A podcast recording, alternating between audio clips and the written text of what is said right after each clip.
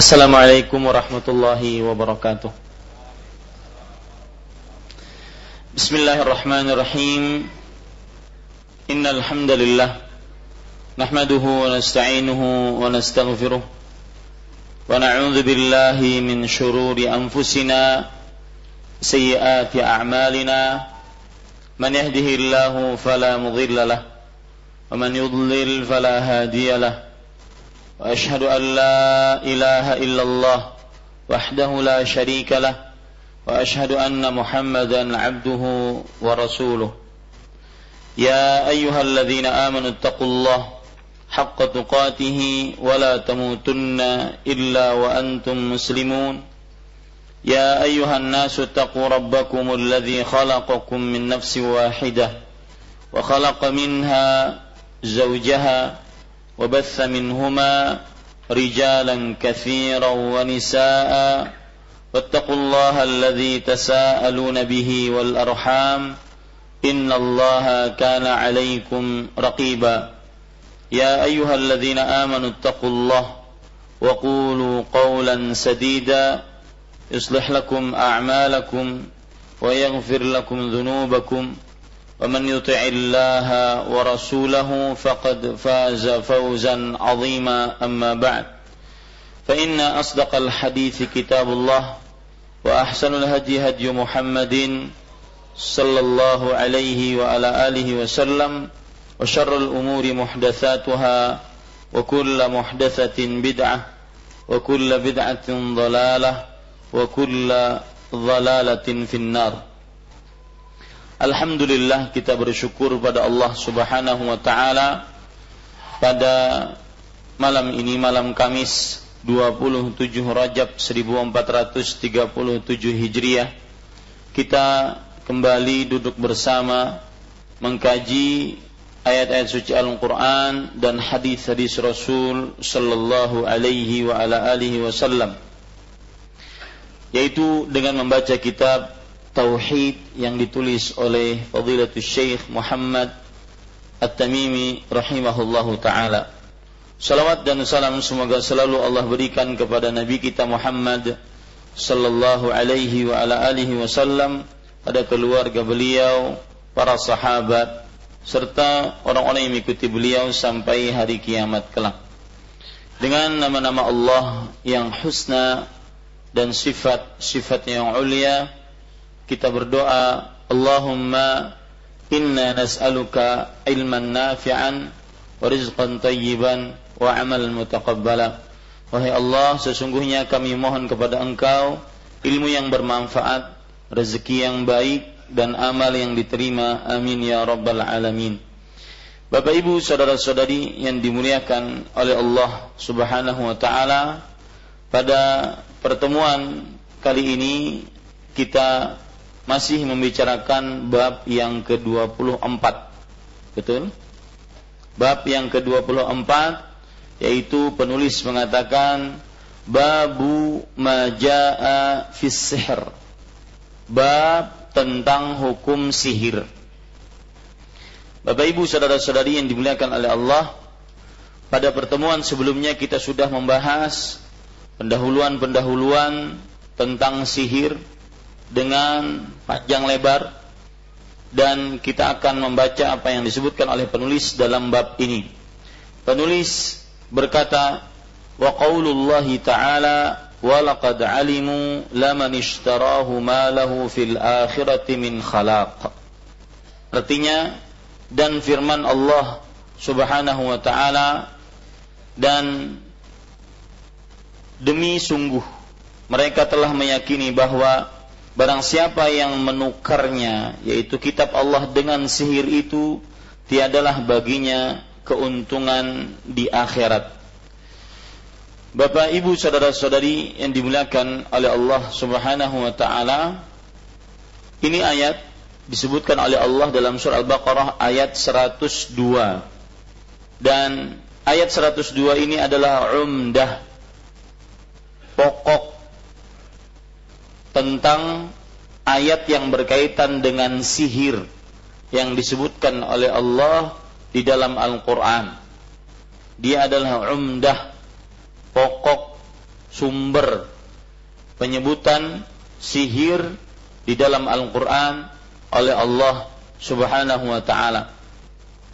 Dan kalau kita buka tafsir Imam Ibnu Katsir rahimahullahu taala tentang makna dari ayat ini mari kita perhatikan. Imam Ibnu Katsir rahimahullahu taala mengatakan pada ayat ini walaqad alimu laman ishtarahu ma lahu fil akhirati min khalaq. Sungguh mereka telah meyakini bahwa barang siapa yang menukarnya yaitu kitab Allah dengan sihir itu tiadalah baginya keuntungan di akhirat. Bapak Ibu, saudara-saudari yang dimuliakan oleh Allah Subhanahu wa taala, ayat ini disebutkan oleh Imam Ibnu Katsir rahimahullahu taala bahwa orang-orang yang mempelajari sihir maka dia tidak akan mendapatkan bagiannya bagian pahalanya di akhirat. Berarti ayat ini sebenarnya adalah merupakan kabar yang berupa ancaman bagi siapa yang mengajari kesyirikan maka dia tidak akan mendapatkan bagiannya di akhirat. Pahalanya tidak ada. Dan seseorang pahalanya akan dihapuskan di akhirat tidak ada amalan penghapus pahala kecuali kesyirikan dan amalan-amalan dosa besar lainnya. Tapi yang sangat terkenal adalah kesyirikan. Oleh karenanya, kalau kita perhatikan dari ayat ini, hukum sihir adalah diharamkan. Disebabkan karena dia menghabiskan pahala, menghapuskan pahala di akhirat. Ya, menghapuskan pahala di akhirat.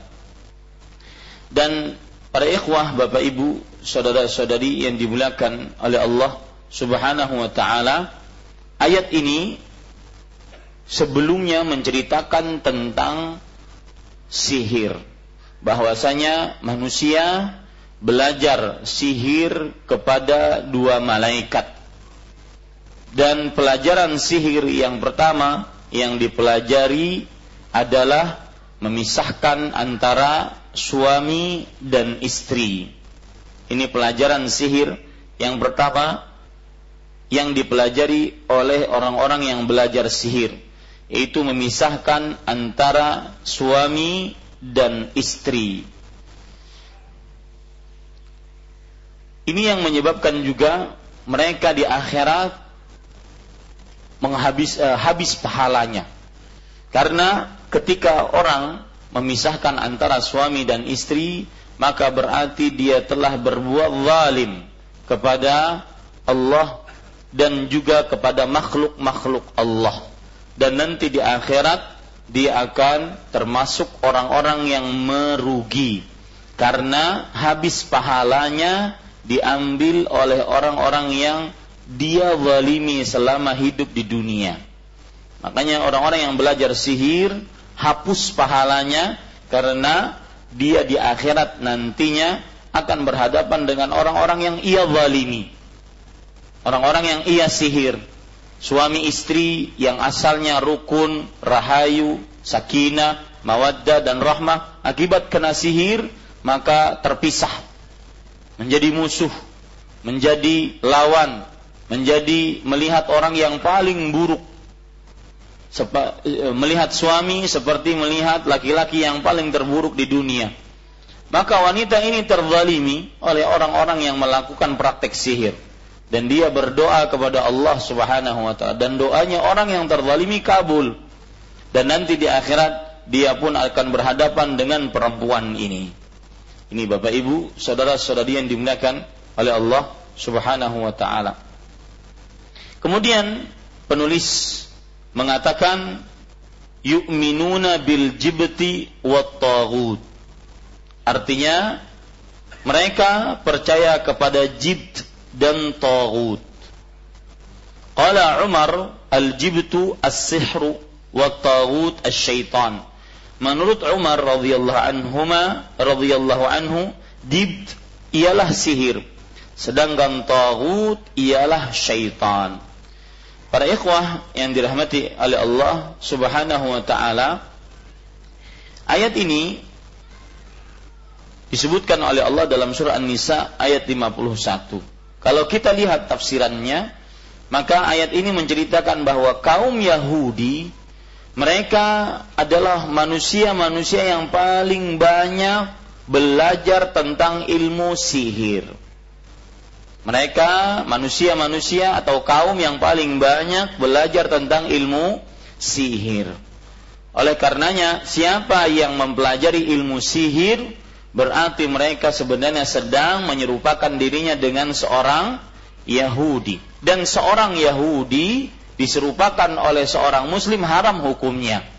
Nah, di sinilah para e, penulis menyebutkan bahwa kaum Yahudi set, senantiasa sangat jelas dan selalu belajar ilmu sihir. Barang siapa dari kaum muslimin yang mempelajari ilmu sihir berarti dia menyerupakan diri dengan kaum Yahudi dan menyerupakan diri dengan agama lain adalah hukumnya haram. Makanya hubungan antara surat An-Nisa ayat 51 dengan judul bab judul bab yaitu hukum sihir, hukum sihir diharamkan karena kebiasaan kaum Yahudi dan menyerupakan diri dengan kaum Yahudi hukumnya haram.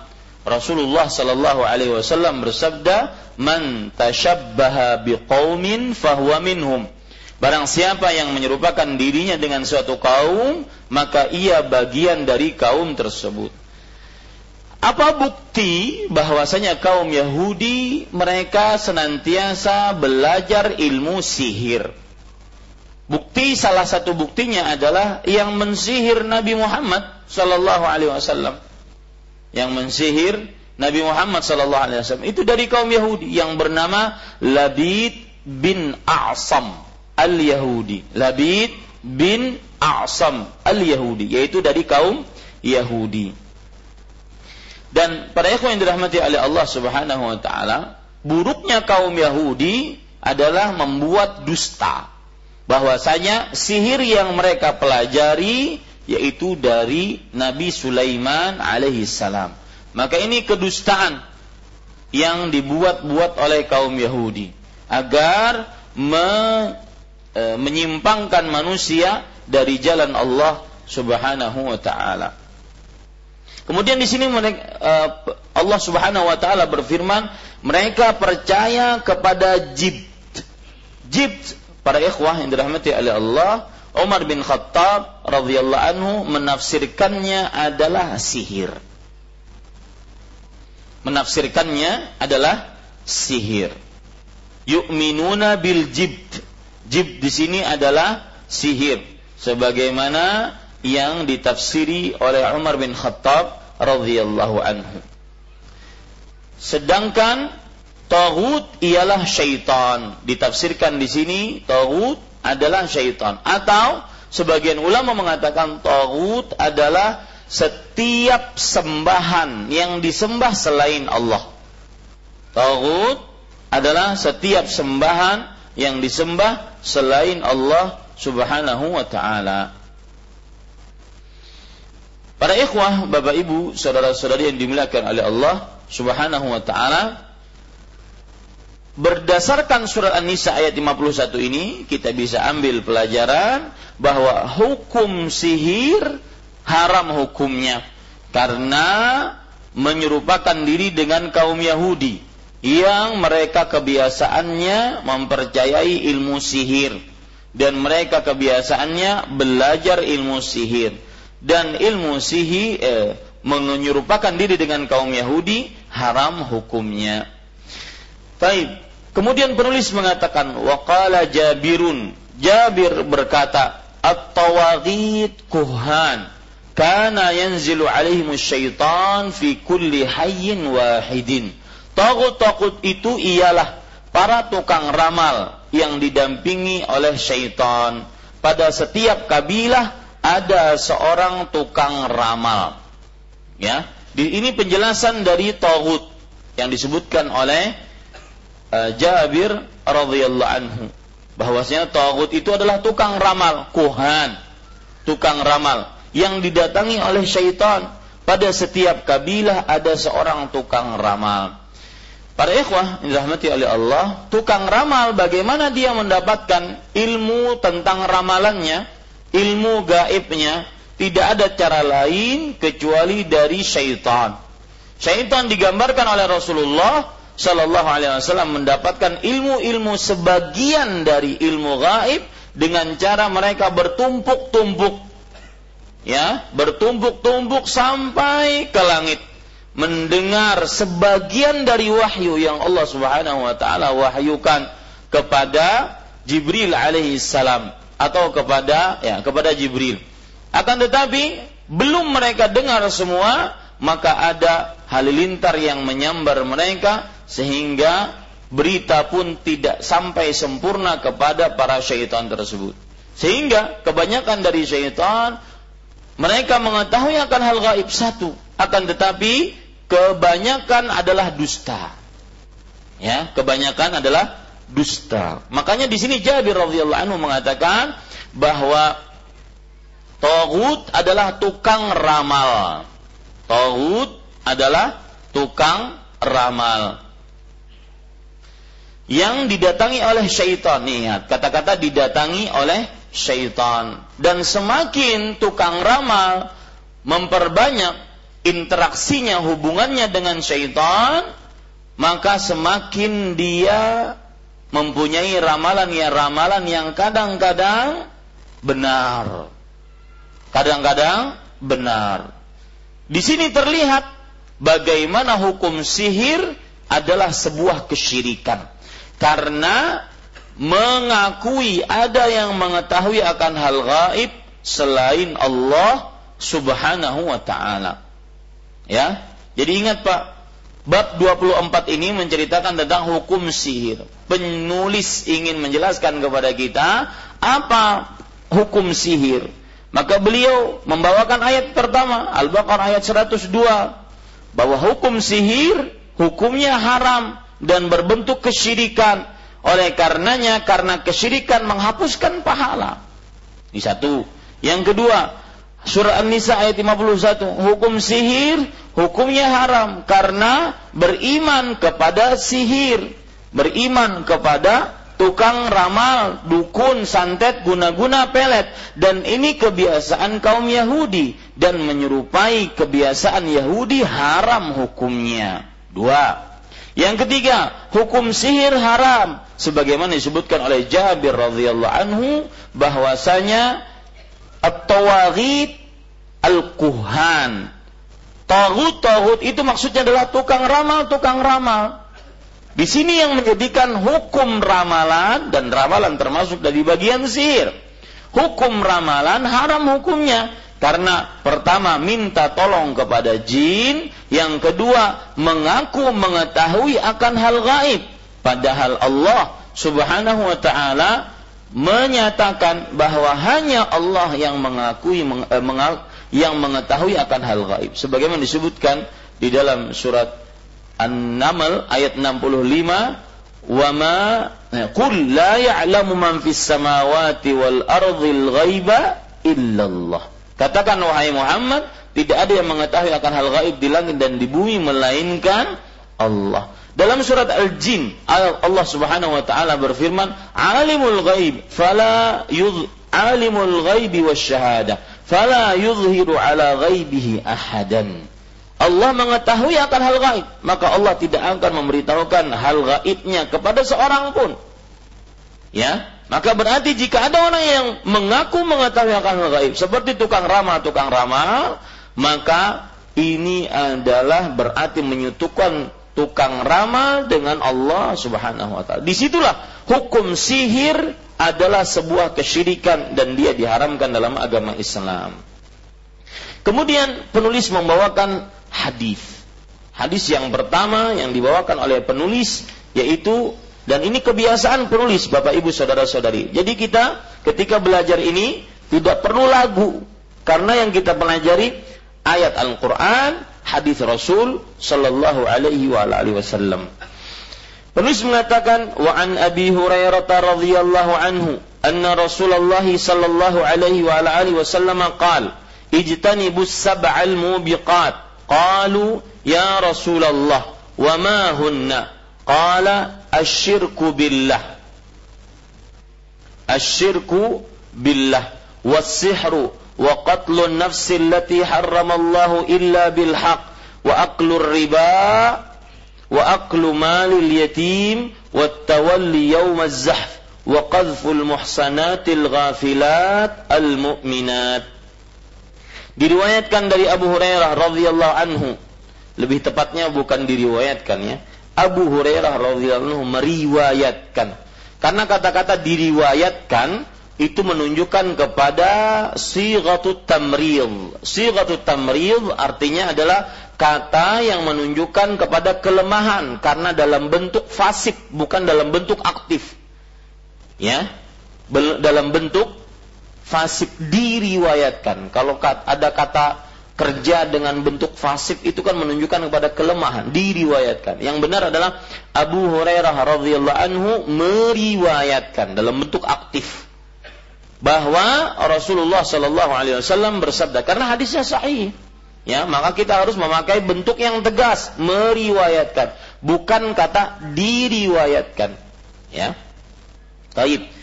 Di sini dari eh, Abu Hurairah radhiyallahu anhu meriwayatkan bahwa Rasulullah sallallahu alaihi wasallam bersabda jauhilah ijtanibu jauhilah. As-sab'al mubiqat tujuh perkara yang membawa kehancuran.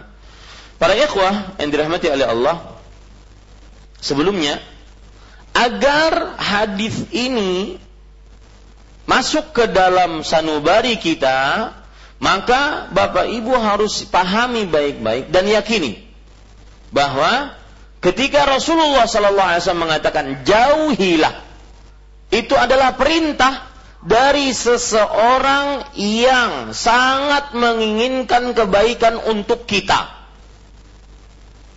Ya, harus dipahami itu baik-baik. Agar masuk ke dalam hati sanubari sehingga kita benar-benar ingin menjauhi. Misalkan, saya beri contoh, seorang anak diberikan nasihat oleh orang tuanya. Kadang seorang anak susah menerima nasihat dari orang tuanya. Terutama ketika orang tuanya menyarankan untuk tidak menikah dengan perempuan ini. Karena nggak cocok misalkan. Maka dia susah untuk menerimanya. Kapan bisa sang anak tersebut menerima nasihat dari orang tuanya?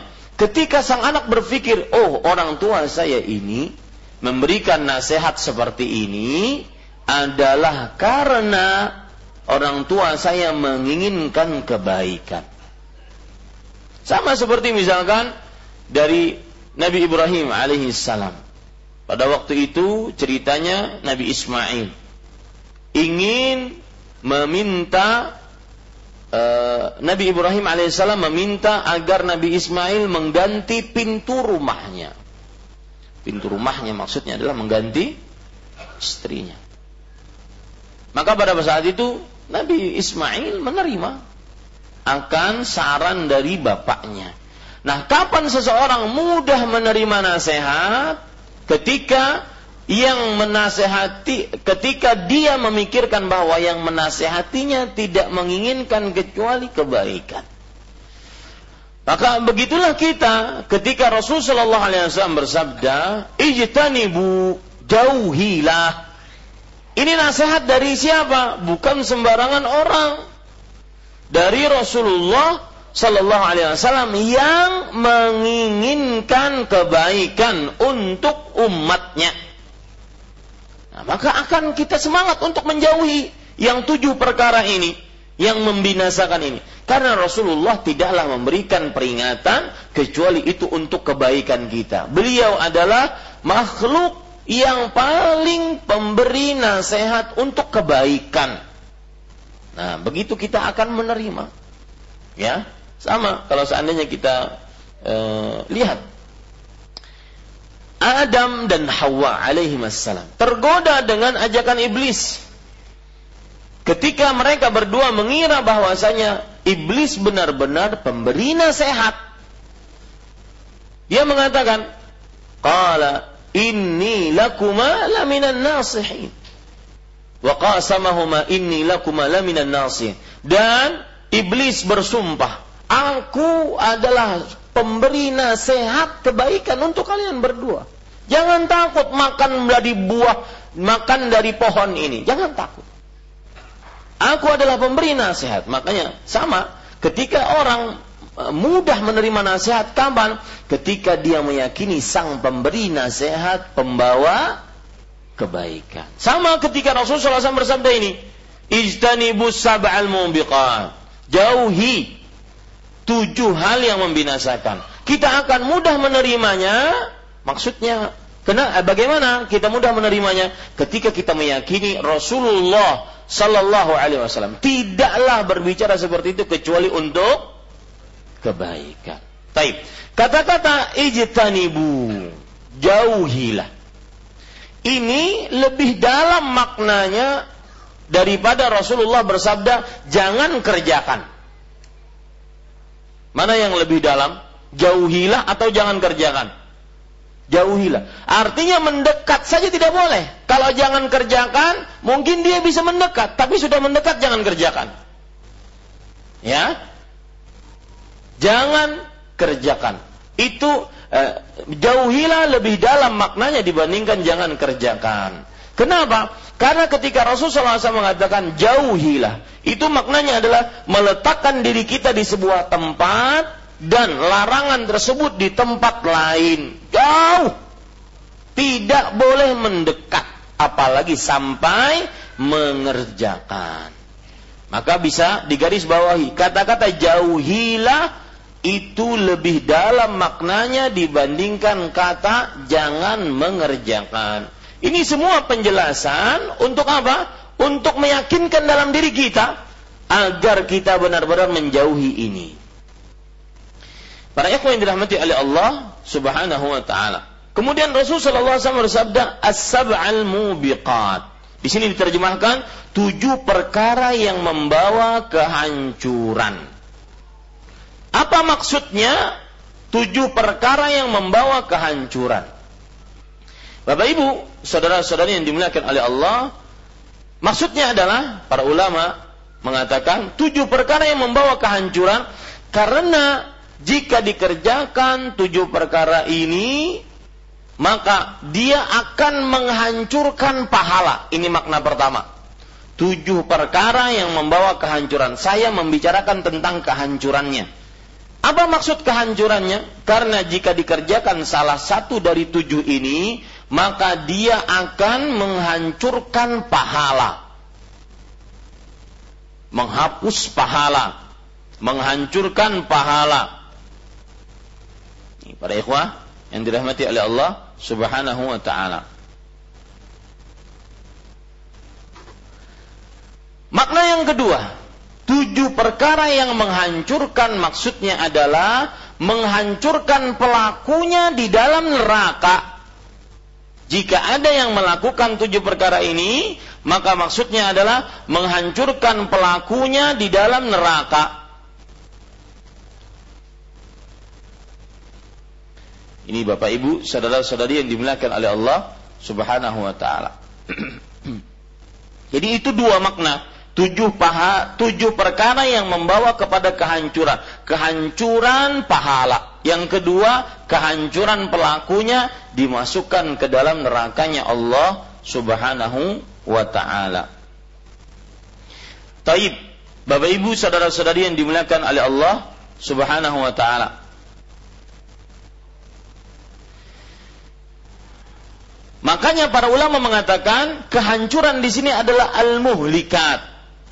Al-muhlikat artinya kehancuran. Lihat penjelasan para ulama. Wasumiyat hadhil kabair mubiqat li'annaha tuhliku fa'ilaha fid dunya bima yatarattabu 'alaiha minal 'uqubat wa fil akhirah minal 'adzab. Lihat. Kenapa dinamakan sebagai tujuh perkara menghancurkan? Karena tujuh perkara ini menghancurkan pelakunya di dunia dengan mendapatkan siksa-siksa di dunia dan mendapatkan azab di akhirat.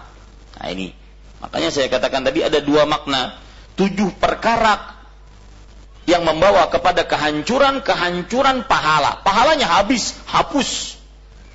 Ya, yang kedua bahwa apa? Menghancurkan pelakunya di dunia dan di akhirat.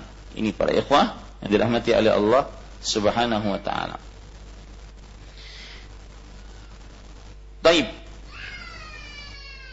Kemudian penulis mengatakan Qalu ya Rasulullah wa ma hunna. Para sahabat bertanya, apakah ketujuh perkara itu wahai Rasulullah sallallahu alaihi wasallam? Ini bukti bahwa para sahabat sangat perhatian dengan apa yang disampaikan oleh Rasulullah. Semestinya demikianlah kita mencontohnya. Dalam urusan agama, kita sangat perhatian apa saja yang mendatangkan pahala, apa saja yang menghapuskan dosa. Lihat para sahabat langsung bertanya, "Ya Rasulullah, wa mahun?" Apa tujuh perkara tersebut wahai Rasulullah sallallahu alaihi wa ala alihi wasallam? Kemudian Nabi Muhammad sallallahu alaihi wasallam menjawab, "Asyirku billah." Mensyirikan Allah Subhanahu wa taala. Ini dosa paling terbesar. Tidak ada dosa yang selain ini dilihat dari besarnya, dilihat dari agungnya. Dosa paling terbesar adalah mensyirikan Allah Subhanahu wa taala. Makanya dalam beberapa hadis Rasul sallallahu alaihi wasallam bersabda, "Wa inna akbaral kabair asyirk." Dan dosa paling terbesar adalah kesyirikan. Yang aneh kadang-kadang adalah sebagian orang yang mendakwahkan agar umat Islam menjauhi kesyirikan, maka sebagian orang dituduh macam-macam. Ya, lihat hadis Rasul, wa inna akbar al kabair asyirk. Dosa yang paling terbesar adalah kesyirikan. Ini harus disampaikan kepada umat. Harus disampaikan kepada umat. Dan dengan seperti ini menjaga kesatuan kaum muslimin bukan malah memecah belah kaum muslimin. Ya. Menjaga keamanan, menjaga tauhid, menjaga keamanan. Lihat dalam surat An-Nur ayat 55. Allah Subhanahu wa taala berfirman, "Wa'adallahu alladhina amanu wa 'amilus salihat la yastakhlifannahum fil ard kama istakhlafa alladhina min qablihim." ولا يمكنن لهم دينهم الذي ارتضى لهم ولا yubaddilannahu من بعد خوفهم أمنا يعبدونني لا يشركون بي شيئا. Allah menjanjikan orang-orang yang beriman dari mereka dari kalian. Dan orang-orang yang beramal saleh sungguh kalian akan menjadi khalifah di atas muka bumi pemimpin. Dan menetapkan agama yang Allah ridhai bagi kalian. Mudah beragama. Tidak sulit dan Allah Subhanahu wa taala akan menjadikan rasa takut menjadi rasa aman. Kapan itu bisa terjadi? Ya'budunani la yusyrikuna bi syai'an. Tidak eh, beribadah hanya kepadaku dan tidak mensyirikanku dengan sesuatu apa pun. Ini adalah dosa pertama pembawa kehancuran, yaitu kesyirikan kepada Allah Subhanahu wa taala. Yang kedua yaitu as-sihr Ya. Yang kedua adalah as-sihir. Sihir dan ini inti dari pembicaraan. Nah, berdasarkan hadis ini berarti kita mengetahui bahwa sihir hukumnya haram. Kenapa? Karena dia termasuk dari mubiqat, dosa-dosa yang menghancurkan. Ya, sihir hukumnya haram karena dia termasuk daripada dosa-dosa yang menghancurkan. Ini para ikhwan yang dirahmati oleh Allah Subhanahu wa taala. Kemudian penulis mengatakan dalam hadis ini dosa yang ketiga membunuh jiwa yang diharamkan Allah kecuali dengan sebab yang dibenarkan agama. Saya kemarin di rumah makan tertonton sebuah berita di televisi. Seorang dosen makai narkoba dipukuli mahasiswanya sampai mati. Wallahi ini tidak benar dalam Islam. Dan ini salah satu akibat seseorang tidak mengetahui hukum-hukum dan tujuan-tujuan syariat Islam. Kita boleh benci kepada seorang guru yang aturan dia menjadi panutan, suri tauladan, akan tetapi kok malah dia menjadi contoh buruk. Benci kita. Akan tetapi kebencian tersebut tidak menyebabkan kita akhirnya berbuat semena-mena terutama dalam masalah darah Jangan bermacam-macam dalam masalah darah. Saya akan lanjutkan setelah azan.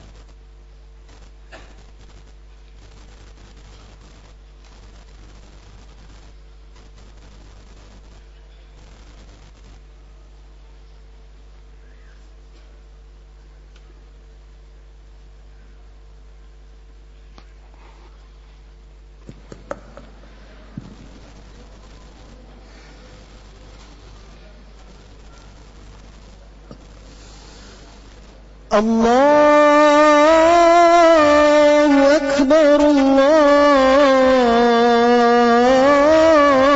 الله أكبر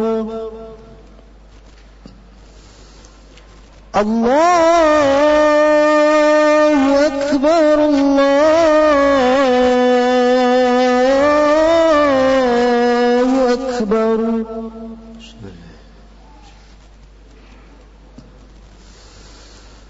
أشهد أن لا إله إلا الله.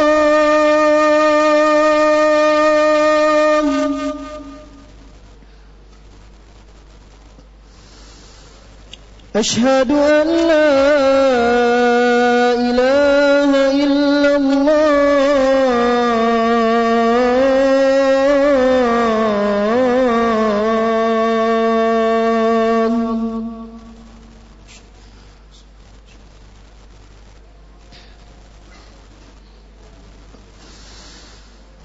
أشهد أن محمد رسول الله.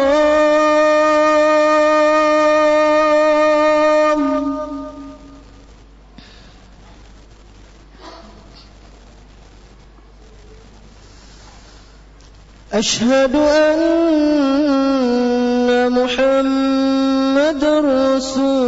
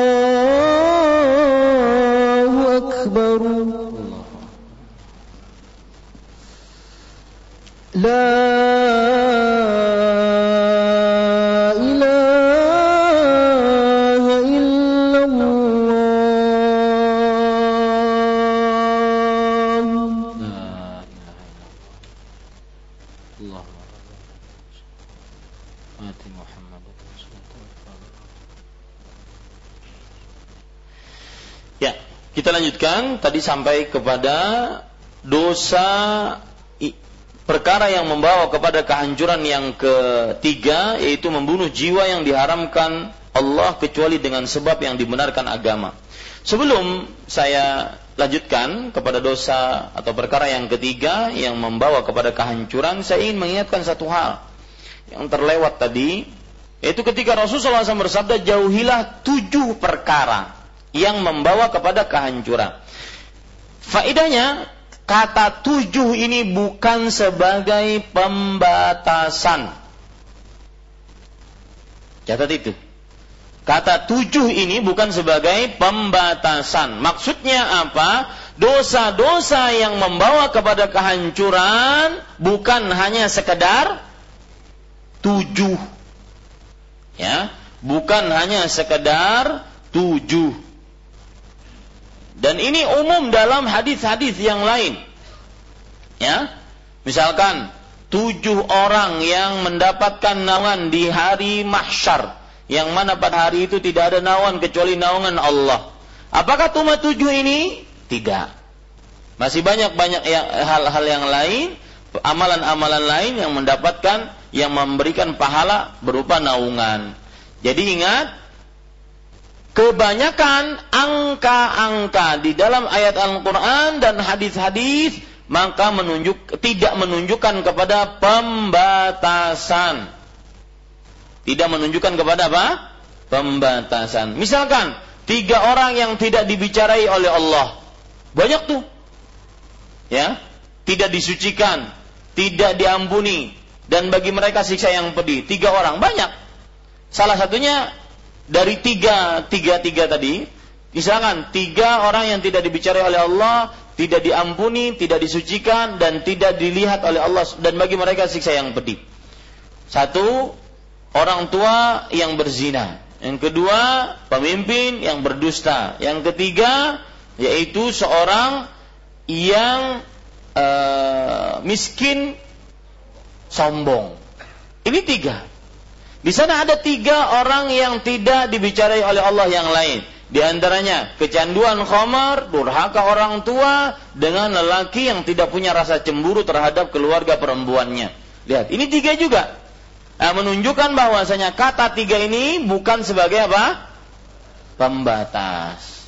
Hanya mengingatkan ada tiga.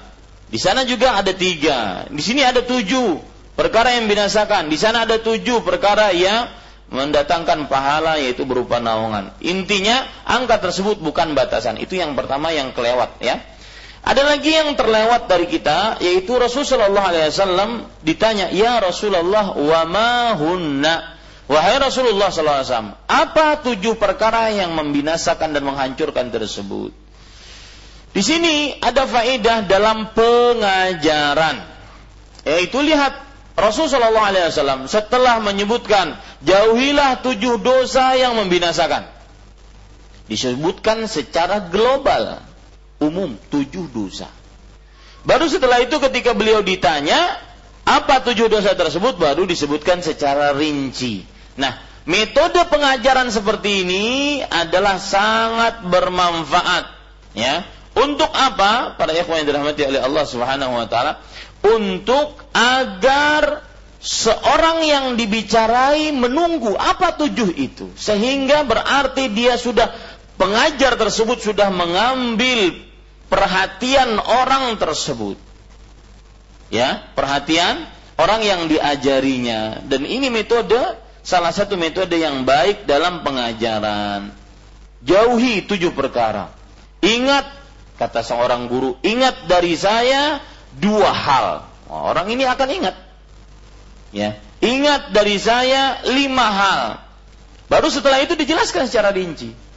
Nah, ini disebutkan oleh Syekh Muhammad bin Shalih Al-Utsaimin rahimahullahu taala penyebutan global setelah itu rinci faidahnya adalah tatallu'ul mukhatab li bayani hadzal mujmal. Orang yang diajak bicara tersedot perhatiannya agar dia ingin apa yang dari tujuh tadi rinciannya apa.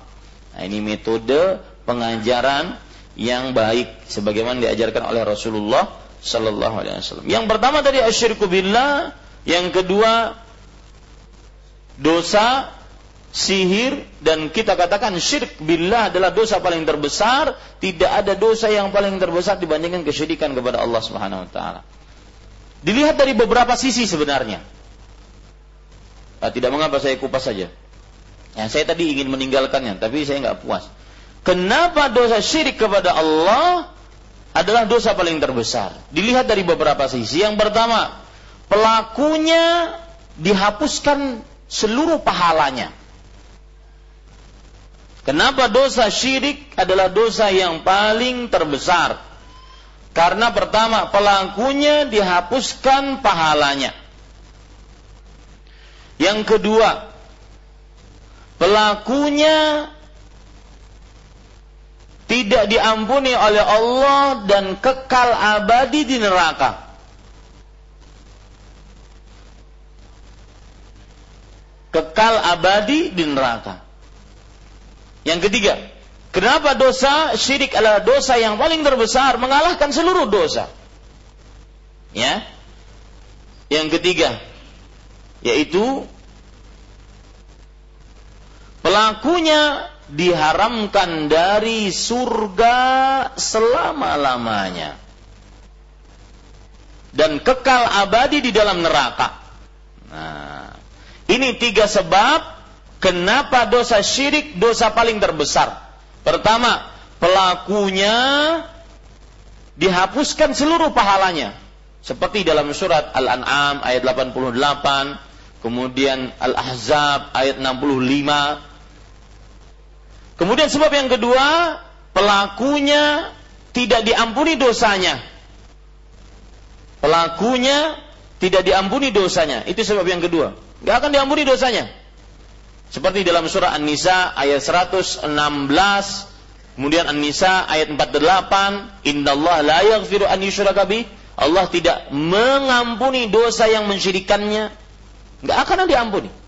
Sebab yang ketiga, kenapa dosa syirik adalah dosa paling terbesar? Karena apa? Diharamkan dari surga dan tempatnya kekal abadi di neraka. Ya, lihat dalam surat Al-Maidah ayat 72 menjelaskan akan hal itu. Innahu man yusyrik billah faqad harramallahu alaihi jannah wa ma'wahu nar.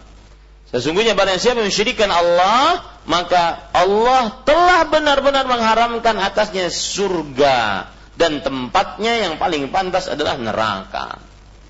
Ini tiga penyebab dosa syirik mengalahkan seluruh dosa. Meskipun berzina dengan ibu kandung. Meskipun korupsi duit rakyat Indonesia 290 juta rakyat Indonesia.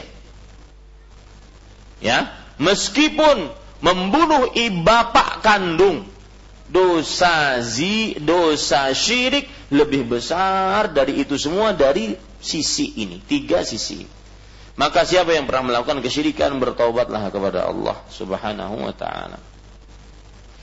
Kemudian para ikhwan yang dirahmati oleh Allah Subhanahu wa taala, yang kedua itu dosa sihir. Sihir sudah kita pelajari ya dan ini inti pendalilan dari judul bab kita, hukum sihir.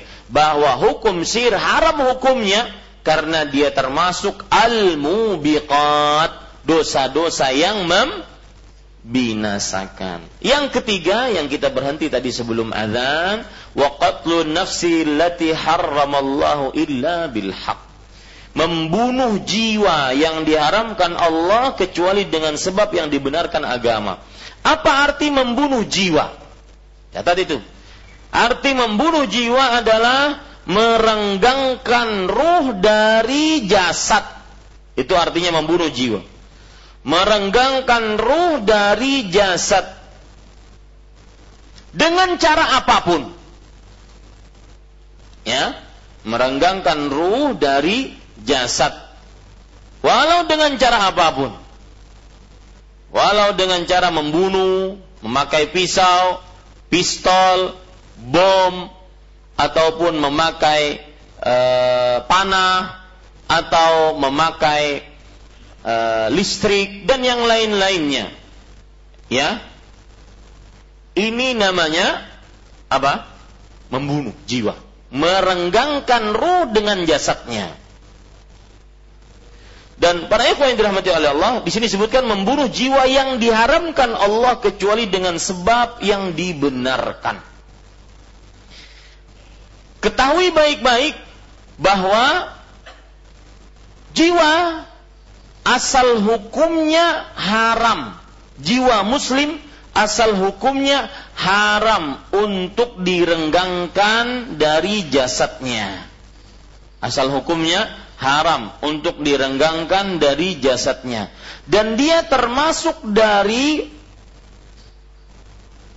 tujuan syariat Islam dalam bahasa Arabnya maqasidus syariah tujuan syariat Islam menjaga nyawa jangan sampai terenggang dari jasadnya apa pun perbuatan apa pun ucapan ataupun e, kelakuan yang menyebabkan terpisahnya ruh dengan badan tanpa kebenaran maka diharamkan dalam agama Islam.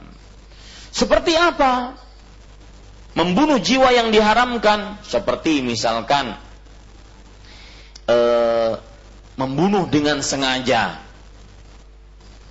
Ya. Ini diharamkan membunuh seorang muslim dengan sengaja Allah berfirman dalam surah An-Nisa ayat 93, "Wa man yaqtul mu'minan muta'ammidan" Barang siapa yang membunuh seorang yang beriman dengan sengaja, ini membunuh. Ya. Kemudian jiwa-jiwa yang diharamkan seperti apa? Tadi sudah saya sebutkan jiwa yang diharamkan mukmin. Kemudian jiwa yang diharamkan adalah seorang kafir yang dalam perjanjian aman. Saya ulangi ya, Bapak Ibu, perhatikan membunuh jiwa. Tadi sudah kita jelaskan apa arti membunuh jiwa, merenggangkan ruh dari jasadnya. Kemudian saya ingin kupas jiwa yang diharamkan Allah kecuali dengan sebab yang dibenarkan agama. Jiwa yang diharamkan Allah untuk dibunuh siapa saja? Pertama tadi siapa? Mu, ah? Mukmin. Yang kedua, kafir yang dalam perjanjian aman yang disebut dengan kafir muahad kafir yang dalam perjanjian aman yang disebut dengan kafir muahad yang ketiga yaitu kafir yang dalam kesepakatan aman yang disebut dengan kafir mustakman. Kafir yang dalam kesepakatan aman yang disebut dengan kafir mustakman. Saya akan tulis setelah ini. Yang ketiga yaitu kafir yang dalam perjanjian boleh hidup di tengah kaum muslimin dengan aman. Yang disebut dengan kafir zimmi.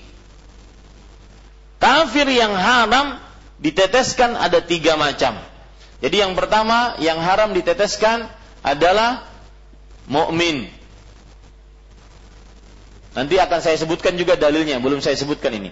Yang kedua, kafir. Kafir ya, yang diharamkan untuk diteteskan yang pertama adalah kafir muahad. Kemudian kafir musta'man. Kemudian kafir zimmi.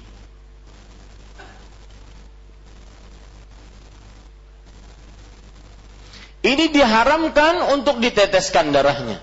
Walau satu cuil pun. Dalam riwayat Ali bin Abi Thalib radhiyallahu anhu Beliau mengatakan bahwasanya kita diharamkan untuk membunuh kafir zimmi karena upeti ataupun uh, pungutan yang dia berikan kepada kaum muslimin dengan pungutan tersebut mereka meminta dijamin aman.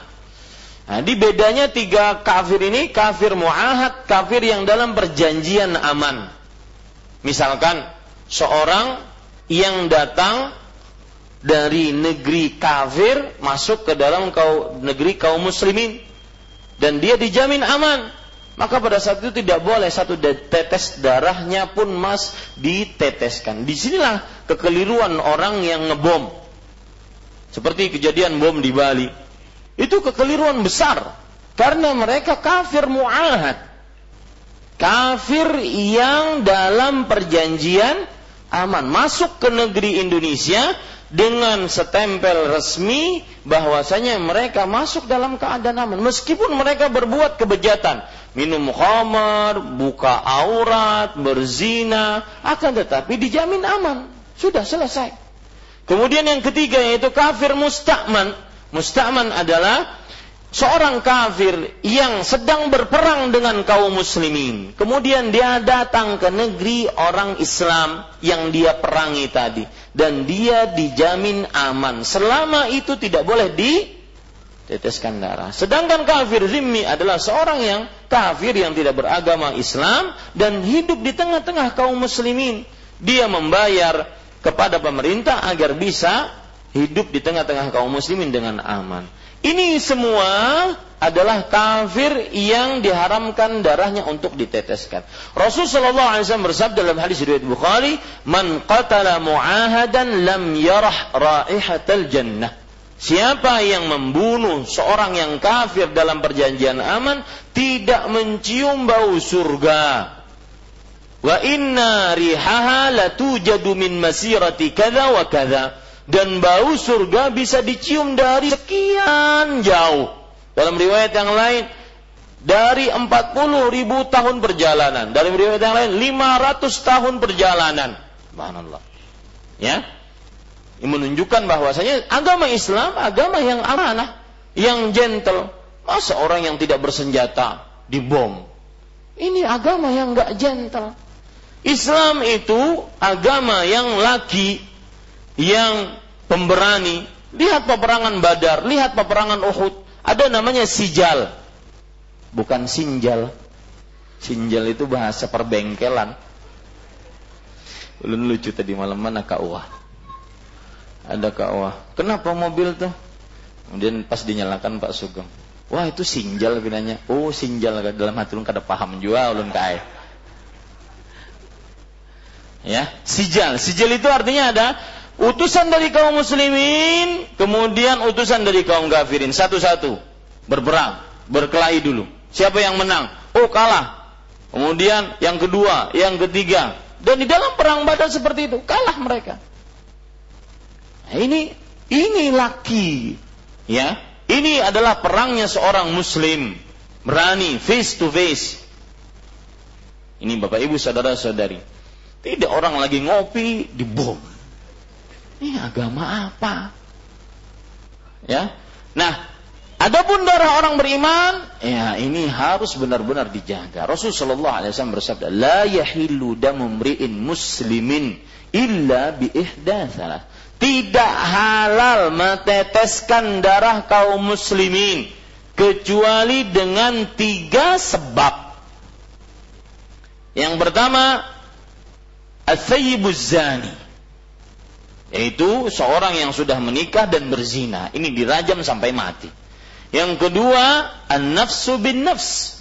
Yaitu orang yang mau membunuh seseorang. Maka yang membunuh ini dihalalkan darahnya. Yang ketiga, at-tariku lidinihi al-mufariqu lil jamaah. Orang yang meninggalkan agamanya murtad, meninggalkan kesatuan kaum muslimin. Ini halal darahnya. Tapi sangat disayangkan dan ironis sekali di negeri ini yang murtad dimasukkan ke dalam TV diwawancarai. Hmm, subhanallah. Ya. Ini para ikhwah yang dirahmati oleh Allah. Dan Bapak Ibu saudara-saudari yang dimuliakan oleh Allah, kecuali dengan sebab yang dibenarkan agama. Lihat, sekarang sudah kita sebutkan membunuh jiwa yang diharamkan oleh Allah. Jiwa yang diharamkan oleh Allah tadi, mukmin, kemudian kafir dengan tiga tiga pengecu, tiga bagiannya tadi. Taib. Kecuali dengan sebab yang dibenarkan oleh agama. Siapa orang-orang yang dibenarkan oleh agama untuk di bunuh. Yang pertama yaitu membunuh orang kafir musyrik yang memerangi kaum muslimin. Ya. Yang kedua, seorang yang membunuh orang lain. Yang ketiga, seorang yang berzina padahal dia sudah menikah. Nah, ini para ikhwan yang dirahmati oleh Allah Subhanahu wa taala. Taib. Sekarang seperti yang saya ungkap tadi, saya ingin menjelaskan di sini sucinya darah seorang muslim. Dan saya pesan Pak, jangan pernah berurusan dengan darah seseorang dalam hidup. Walau menusukkan jarum keluar darah setetes, kecuali untuk tes darah. Itu lain hal. Ya. Saya berbicara seperti itu untuk mubalaghah, untuk melebihkan sesuatu agar benar-benar masuk ke dalam hati. Sampai meneteskan darah, menusukkan satu jarum keluar satu tetes darah. Kalau itu tanpa kebenaran maka hati-hati. Wallahi Pak, seseorang akan masih nyaman hidupnya dunia akhirat selama belum terkena darah yang haram ya belum terkena darah yang haram. Coba perhatikan para ikhwah, bapak ibu, saudara saudari, bagaimana beratnya perkara darah. Saya akan sebutkan beberapa dalil. Yang pertama, beratnya mungkin bapak ibu bisa catat, beratnya urusan darah di antar sesama manusia. Beratnya urusan darah yang diharamkan di antara sesama manusia.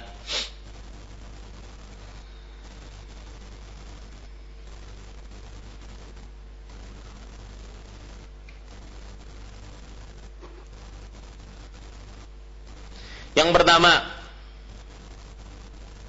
Rasulullah Sallallahu Alaihi Wasallam mengabarkan bahwa tanda hari kiamat yang buruk adalah ketika sudah tercecer darah di mana-mana. Banyak pembunuhan tanpa kebenaran. Ini beratnya urusan darah. Sampai dia dijadikan sebagai tanda hari kiamat yang buruk. Tanda hari kiamat yang buruk adalah tercecernya darah di mana-mana. Dalam hadis riwayat Bukhari dan Muslim dari Abu Hurairah radhiyallahu an, Nabi Muhammad sallallahu alaihi wasallam bersabda, "Yuqbadul ilm wa yadhharul jahlu wal fitanu wa yakthurul harju. Akan diangkat ilmu agama. Terlihat orang-orang bodoh. Dan terdapat banyak kegentingan dan banyak pertumpahan darah yaitu dalam bahasa Arab al-harju para sahabat bertanya ya Rasulullah wa mal harju wahai Rasulullah apa itu harju maka Nabi Muhammad sallallahu alaihi wasallam mengatakan hakadha biri. Maksudnya terjadi banyak pembunuhan. Ya, ini para ikhwah yang dirahmati oleh Allah Subhanahu wa taala. Kemudian dalil yang lain, beratnya urusan darah dari e, di antara kaum muslimin yaitu surah An-Nisa ayat 93. Allah berfirman, "Wa man yaqtul mu'minan muta'ammidan fajaza'uhu jahannam khalidan fiha wa ghadiballahu alaih wa la'anahu wa a'adda lahu adzaban azima Siapa yang membunuh seorang beriman dengan sengaja membunuh dengan sengaja maka baginya ancaman siksa neraka jahanam ia kekal di dalamnya dan Allah murka atasnya. Allah melaknatnya dan Allah telah menyediakan siksa untuknya dengan siksa yang berat. An-Nisa ayat berapa? 93. Ini beratnya permasalahan darah di antara sesama muslim. Lihat lagi dalam hadis riwayat Imam Abu Daud dari Abu Darda radhiyallahu anhu beliau berkata, "Sami'tu Rasulullah sallallahu alaihi wasallam yaqul, kullu dzambin asallah an yaghfirlah. setiap dosa semoga Allah mengampuninya. Ya, illa man mata musyrikan kecuali yang mati dalam keadaan kesyirikan. Au mu'minun qatala mu'minan muta'ammidan. Atau seorang beriman yang membunuh orang beriman lainnya dengan sengaja. Pokoknya jangan pernah berurusan dengan darah, Pak. Darah orang yang diharamkan, jangan pernah berurusan. Ya, kita akan masih ada kemungkinan diampuni oleh Allah. Ayat tadi, An-Nisa ayat 93. Berat, betapa beratnya. Jazau jahannam. Ancaman siksanya neraka jahanam. Khalidan fiha. Kekal di dalamnya. Kekal di dalamnya. Saking beratnya siksa, uh, saking beratnya dosa membunuh orang tanpa kebenaran disebut kekal di dalamnya. Padahal tidak ada dosa yang mengekalkan kecuali dosa syirik. Nggak ada dosa yang mengekalkan dalam neraka kecuali dosa syirik, kekafiran dan kemunafikan yang i'tiqadi. Tapi saking beratnya dosa membunuh tanpa kebenaran, maka dia diancam kekal di dalamnya. Saya sering mengatakan, apa makna kekal di dalam neraka jahanam? saking terlalu lamanya maka disebut dengan kekal karena kekal itu ada kekal yang abadi dan ada kekal saja kekal saking lamanya disebut kekal karena memang tidak ada dosa yang mengekalkan secara abadi terus menerus selamanya kecuali kesyirikan, kemunafikan dan kekafiran. Lihat hadis yang lain jadi Ustaz, saya nulis apa ini? Maka jawabannya Bapak Ibu, saya sebutkan tadi bahwa beratnya permasalahan urusan darah di antara sesama muslim yang pertama dia adalah sebagai tanda hari kiamat yang buruk.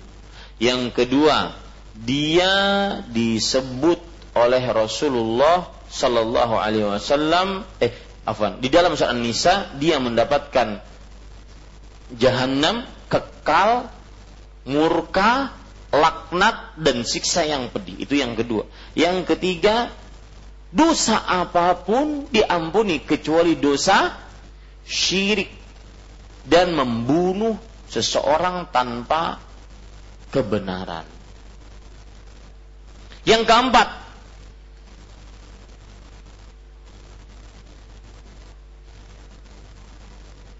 beratnya dosa ataupun darah, urusan darah di antara sama muslim, kalau ada orang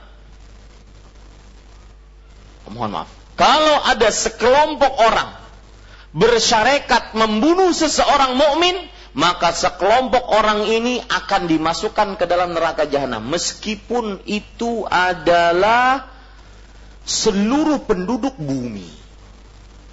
Ya, apa maksud saya? Paham maksud saya? Lihat hadisnya. Ya.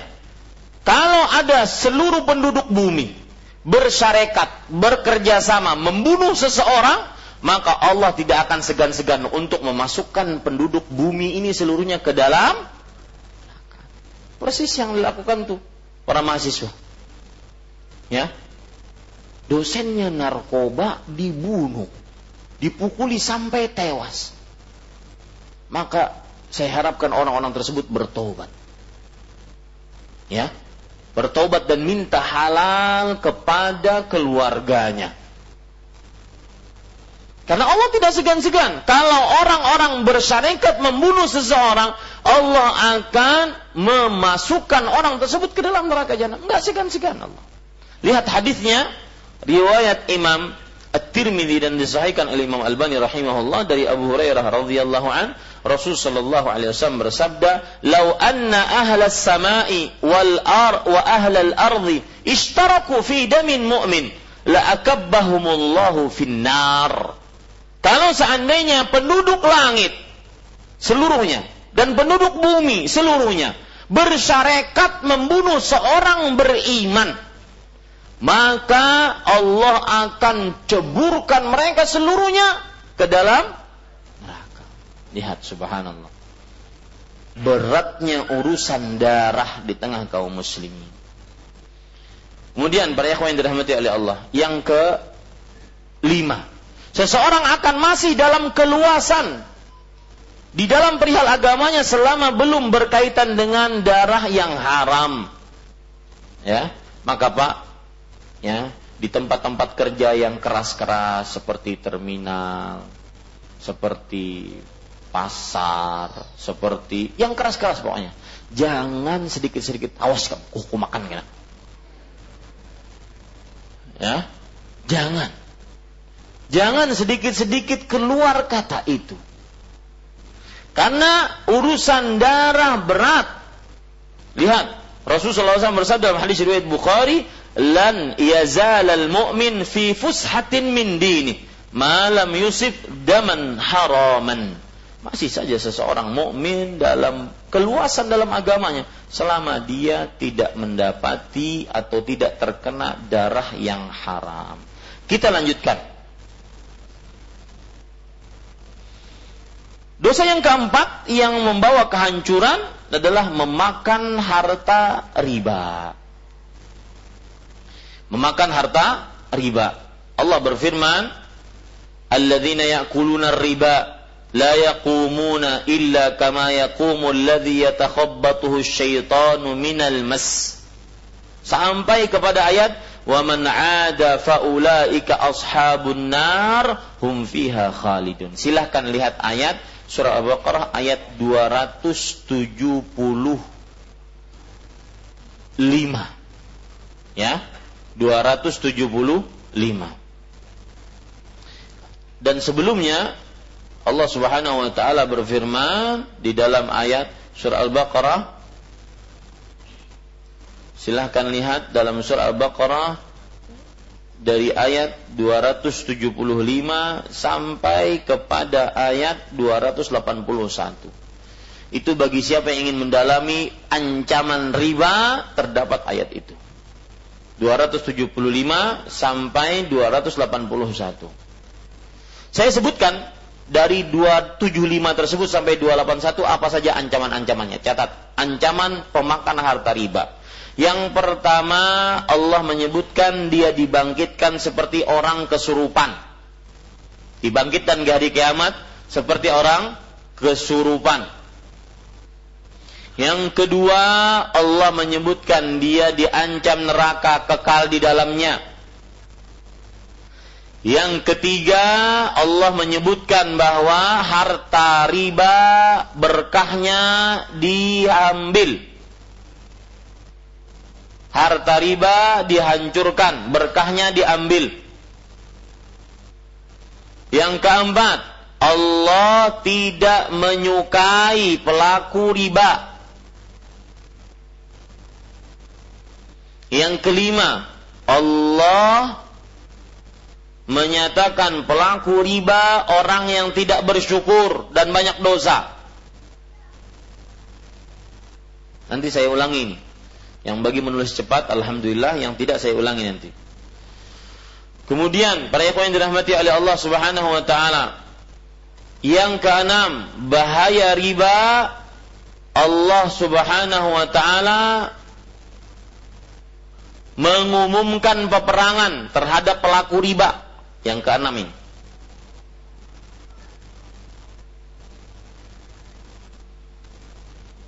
Yang ketujuh, Allah akan memberikan ancaman siksa setimpal atas ribanya. Saya ulangi ya. Yang pertama, pemakan harta riba diancam jika dibangkitkan dari kubur dia akan dibangkitkan seperti orang kesurupan, kemasukan jin.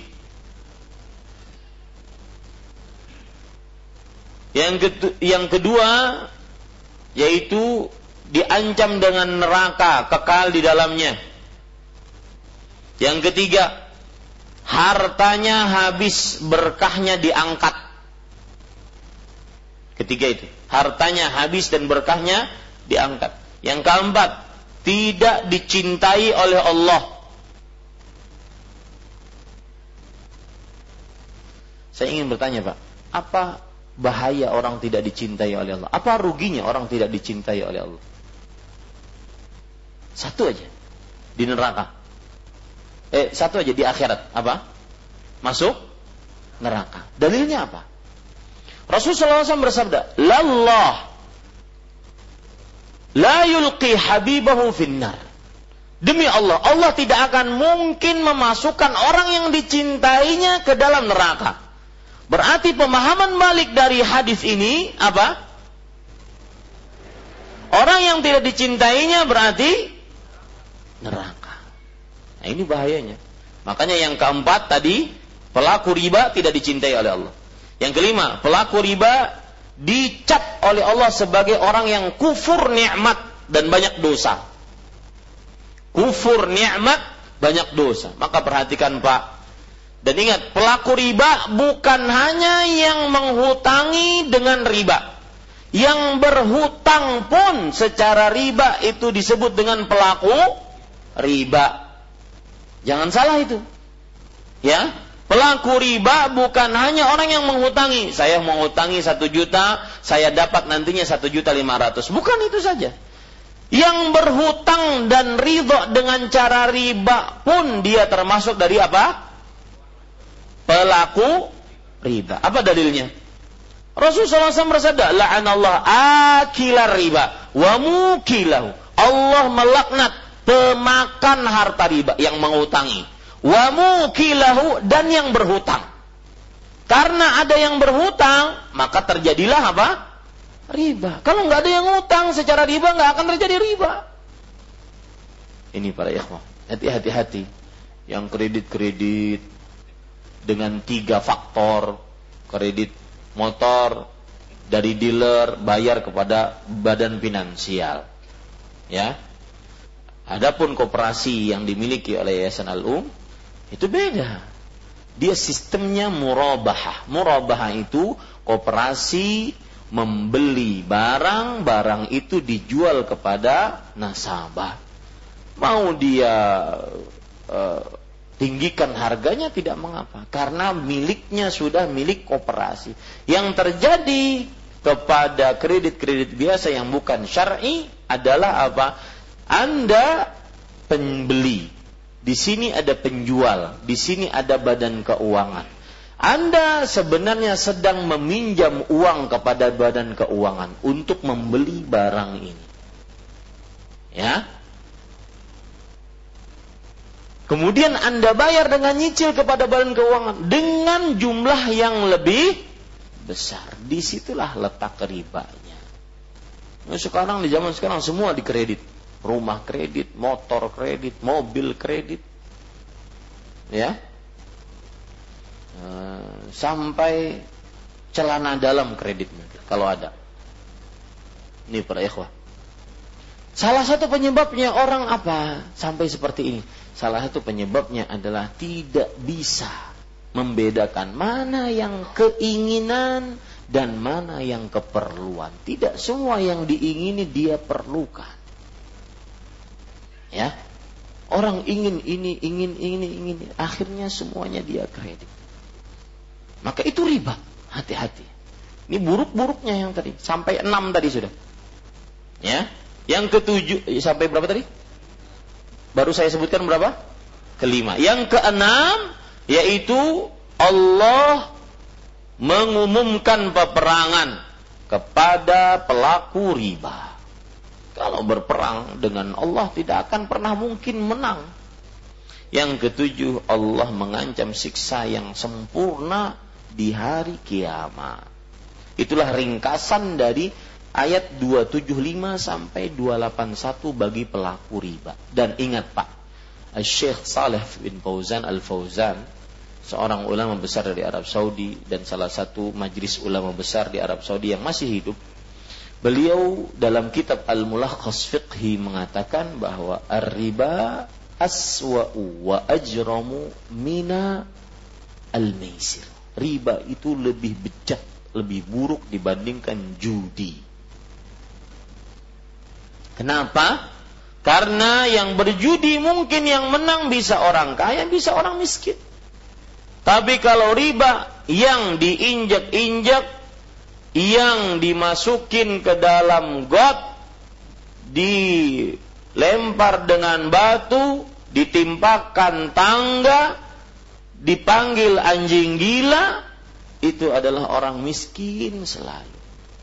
Yang aturannya orang miskin ditolong malah dia injak-injak.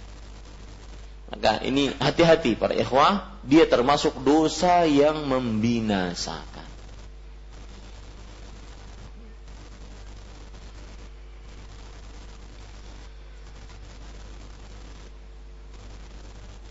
Orang ingin motor baru, mobil baru, subhanallah.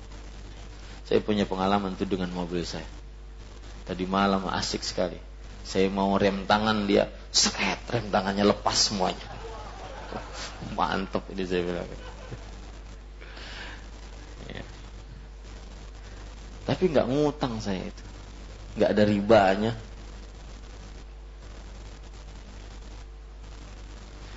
Tapi Bapak Ibu saudara-saudari yang dimuliakan, untuk apa kita berpura-pura kaya tapi dengan hutang riba?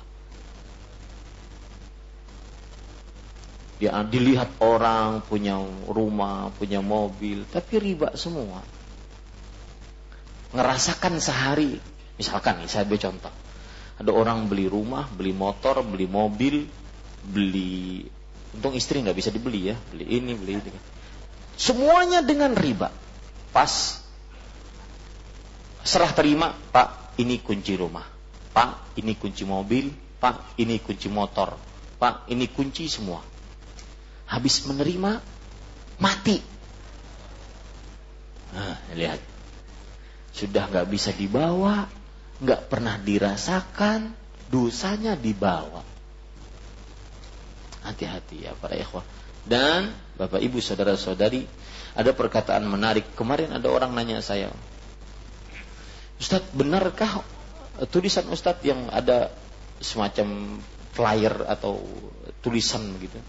Orang nulis mungkin dari perkataan saya, seseorang akan mati sesuai dengan kebiasaannya. Maka biasakanlah dengan kebiasaan yang baik. Maka saya katakan benar perkataan itu. Itu perkataan para ulama. Di antaranya Al-Hafidh Ibnu Hajar Al-Haytami. Kemudian Al-Hafidh Imam Ibnu uh, Az-Zahabi. Di dalam kitab Al-Kabair disebutkan anna rajulan mata ala ma'asha Seseorang akan mati sesuai dengan kebiasaannya. Maka hati-hati. Jika seseorang penuh dengan riba, dia akan mati di atas ribanya. Mata ala ma'asha alaih Orang tersebut bertanya, saya, kenapa uh, Anda bertanya? Saya bilang begitu. Karena ada teman saya, dia suka sepeda. Ternyata mati dalam keadaan sedang bersepeda. Ya, maka biasakanlah kebiasaan yang baik sehingga kita mati di atasnya. Ada cerita menarik dulu ketika negara Arab Saudi mengumumkan boleh mengumpulkan sumbangan untuk negara Palestina. Waktu itu Eh, daerah Gaza di, diserang oleh Yahudi, maka dikumpulkan sumbangan. Ada orang membawa uang dengan penuh darah. Ketika ditanya, kenapa uang ini penuh darah? Maka sang pembawa tersebut mengatakan, ini saya diamanahi oleh seseorang. Ketika dia ingin membayar, menyumbangkan hartanya, dia terjadi kecelakaan di jalan dan mening sebelum meninggal dia mengamani kepada saya bahwa uang ini untuk saudara kaum muslimin saya di Gaza. Rajulun mata ala ma'asya. Seseorang akan mati sesuai dengan kebiasaannya. Hati-hati yang biasa nonton televisi. Ya, nonton televisinya bukan televisi kajian-kajian Islam. Sok saja sebagai seorang penuntut ilmu ketika tatkala di masjid. Pakai peci, pakai baju jubah, ya, kemudian pakai jenggot. Tapi kalau sudah di rumah, peci lepas, jenggot lepas. Iya, apa maksudnya? Ah, asik nonton sinetron, sinetron. Pas lagi micik, mati.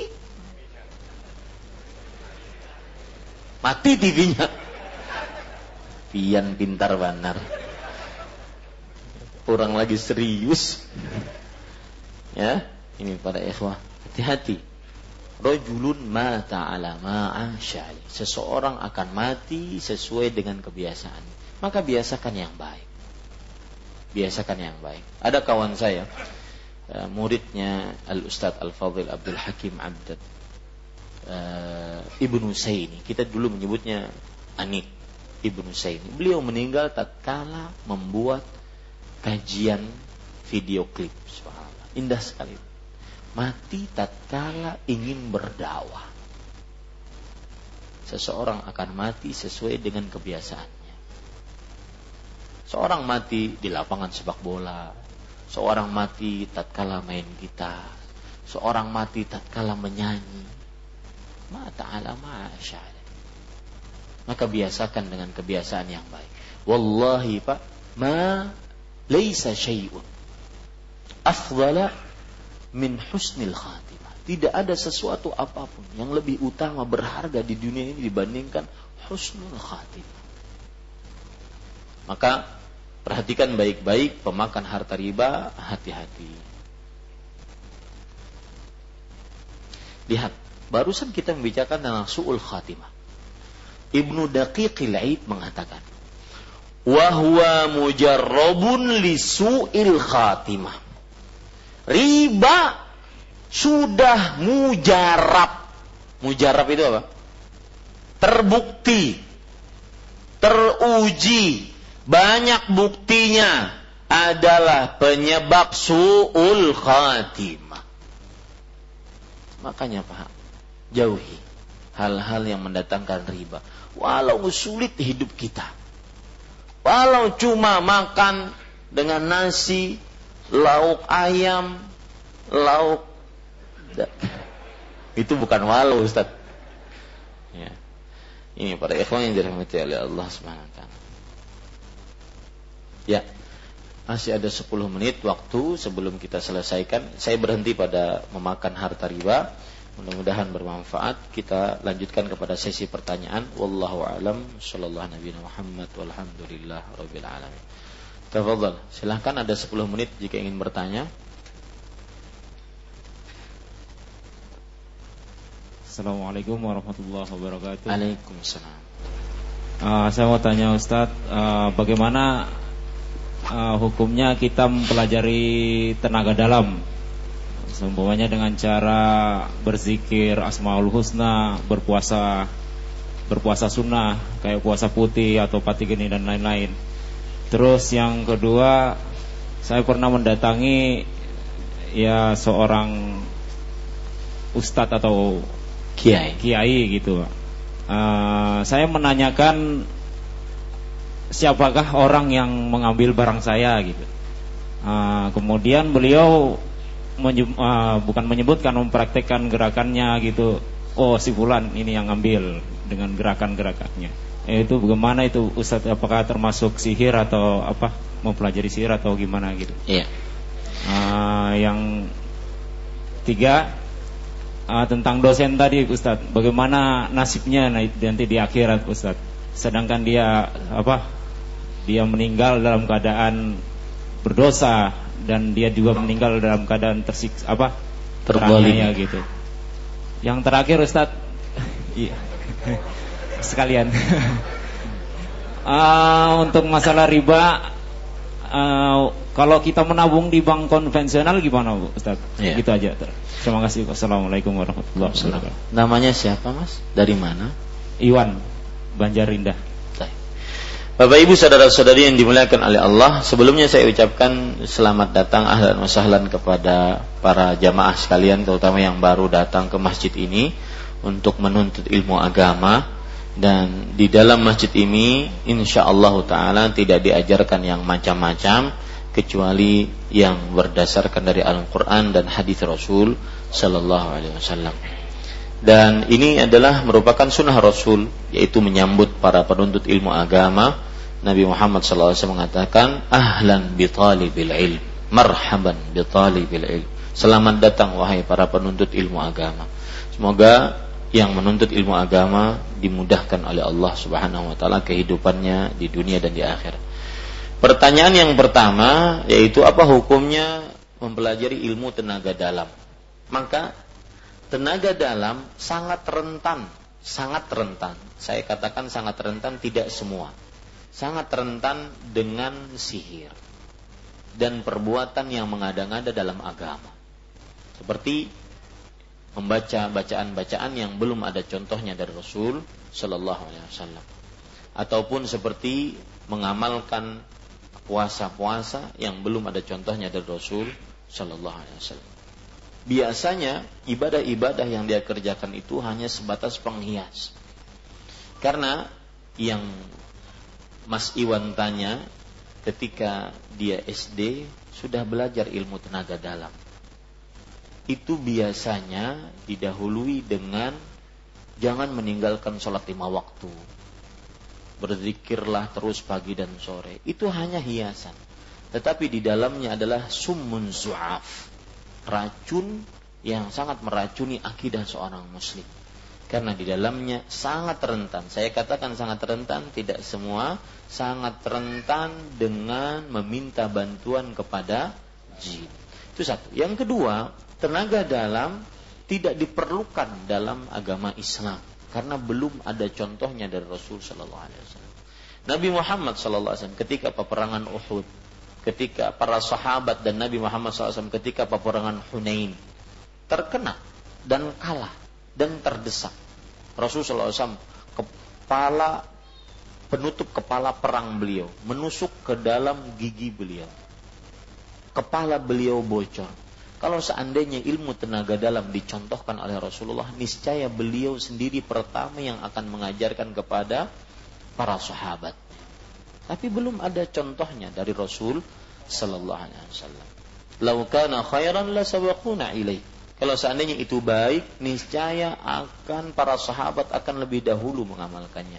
Makanya Abu Dzar radhiyallahu anhu mengatakan, kullu ibadatin lam yata'abbad biha ashabu Muhammadin fala tata'abbadu biha fa inna al-awwala lam yatuk lana maqalan aw majalan setiap ibadah yang belum pernah dikerjakan oleh para sahabat Nabi radhiyallahu anhum maka janganlah kalian beribadah dengannya.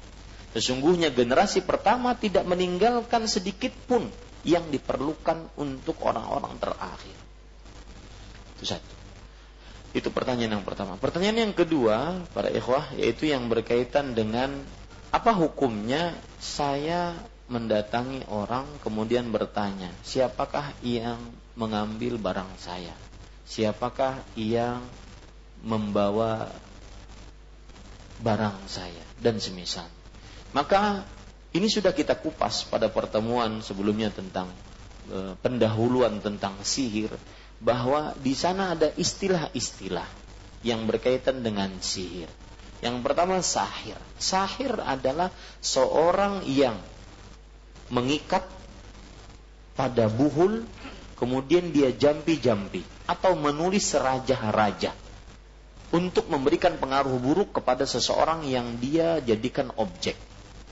Baik pengaruh buruk tersebut memisahkan yang sudah bersatu atau menjauhkan yang sudah dekat atau membuat benci yang sudah mencintai.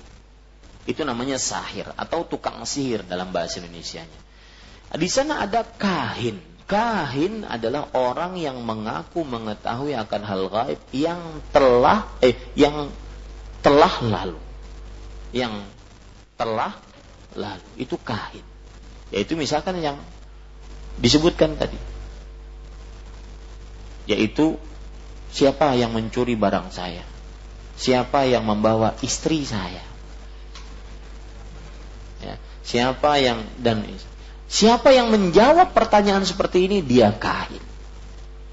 Di sana ada istilah lain namanya arraf. Arraf adalah orang yang mengetahui mengetahui akan hal gaib, mengaku mengetahui akan hal gaib untuk perkara yang akan datang. Misalkan kapan saya naik haji? Baguskah kalau saya menikah dengan si fulan tanggal ini, tahun ini, bulan ini? Motor, mesin motor yang second ini baguskah saya beli dan semisalnya. Itu namanya arraf. Nah, ini semua masuk dalam hadis Rasul. Lihat, hadisnya ada dua. Yang pertama riwayat Muslim, yang kedua riwayat Imam Ahmad. Yang pertama riwayat Imam Muslim Rasulullah SAW bersabda, "Man ataka hinan fasa'alahu an syai lam tuqbal lahu salatun arba'ina lailah." Siapa yang mendatangi kahin, tukang ramal. Lalu dia bertanya tentang sesuatu. Di sini Rasulullah SAW tidak menyebutkan dia percaya atau nggak percaya. Dia bertanya saja tentang sesuatu. Maka tidak diterima darinya sholat 40 hari. Berat siksanya. Imam Nawawi yang bermadhab syafi'i menceritakan, maksud tidak diterima sholatnya 40 hari bukan berarti boleh dikodok. Pak Ustaz, kalau saya pernah bertanya, berarti saya boleh kodok sekarang 40 hari. Enggak. Sholatnya tetap gugur kewajiban, tapi tidak ada pahalanya. Ya, kalau kata orang Banjar, mau karing cupu sholatnya, tidak akan diterima. Hadis yang kedua, man ata kahinan aw arrafan fasaddaqahu bima yaqul faqad kafara bima unzila ala Muhammad.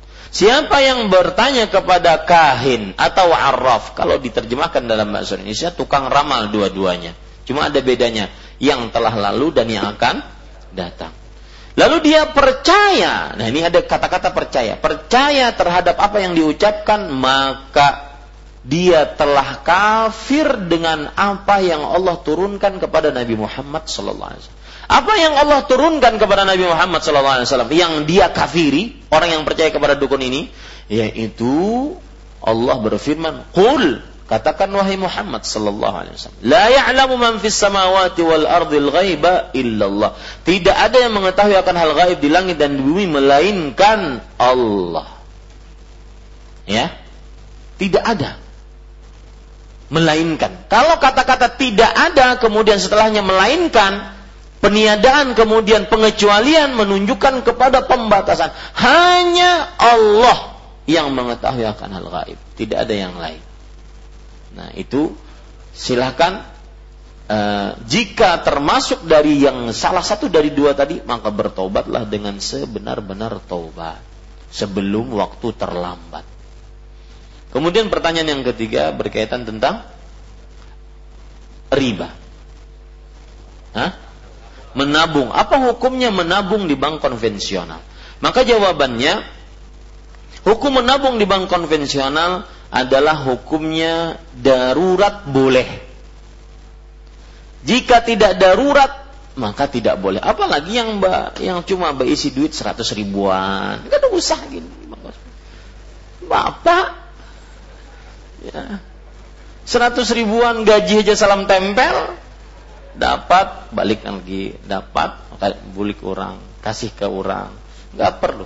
Jika diperlukan maka iya. Misalkan untuk transfer. Misalkan untuk jual beli yang tidak bisa tidak kecuali dengan rekening dan semisalnya. Wallahu alam. Karena kenapa ini bank konvensional ini jelas-jelas riba prakteknya itu riba Ya. Dan siapa yang kerja di sini ditinggalkan malam ini juga. Enggak ada Ustadz kayaknya kayak apa kita makan? Ada tuh nasi kuning makan aja pian. Tidak ada kompensasi, tinggalkan. Karena Allah, Allah akan jadikan yang lebih baik, gantikan yang lebih baik. Ya, ini para ikhwan yang dirahmati oleh Allah.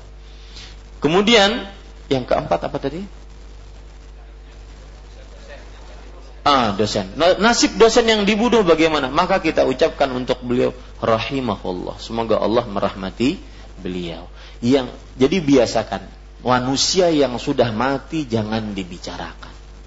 Allah yang lebih tahu nasibnya. Yang menjadi pembicaraan kita tadi adalah apa? Yang membunuhnya. Ini peringatan keras. Ya, kita katakan semoga Allah merahmati beliau dalam rahmatnya Wallahu a'lam. Nah. Ya. Ini terakhir ya, mohon maaf. Karena waktunya. Assalamualaikum warahmatullahi Waalaikumsalam. Jazakallahu khairan Ustaz Jazakumullah khair. atas ilmu pian. Eh, mungkin eh, ada yang ingin ulun tanyakan terkait masalah riba Ustaz. Eh, terkait masalah riba itu ada yang ulun tahu tuh ada tiga pelaku. Eh, yang tercatat bahwasanya pertama adalah pemberi hutang, kedua adalah yang berhutang dan pencatat hutang. Bahkan ulun pernah berteman dengan eh, kawan yang bekerja di bank itu sampai ulun kena marah orang tuanya bahari gara-gara berkawan lawan ikam jarnya habis berataan kada begawian bubuhannya jarnya. Karena berhenti semua. Mungkin adakah perkara-perkara yang mungkin ulun kada pahami bahwasanya pencatat riba ini bagian dari salah satu seperti misalnya teller di bank konvensional atau segala macam? Kedua Ustadz terkait masalah jihad. Eh, bahwasanya eh, Eh, benarkah dibenarkankah seperti di Syam? Bahwasanya kita tahu sendiri bahwanya Syiah atau kafir Rusia itu membunuhi kaum muslimin.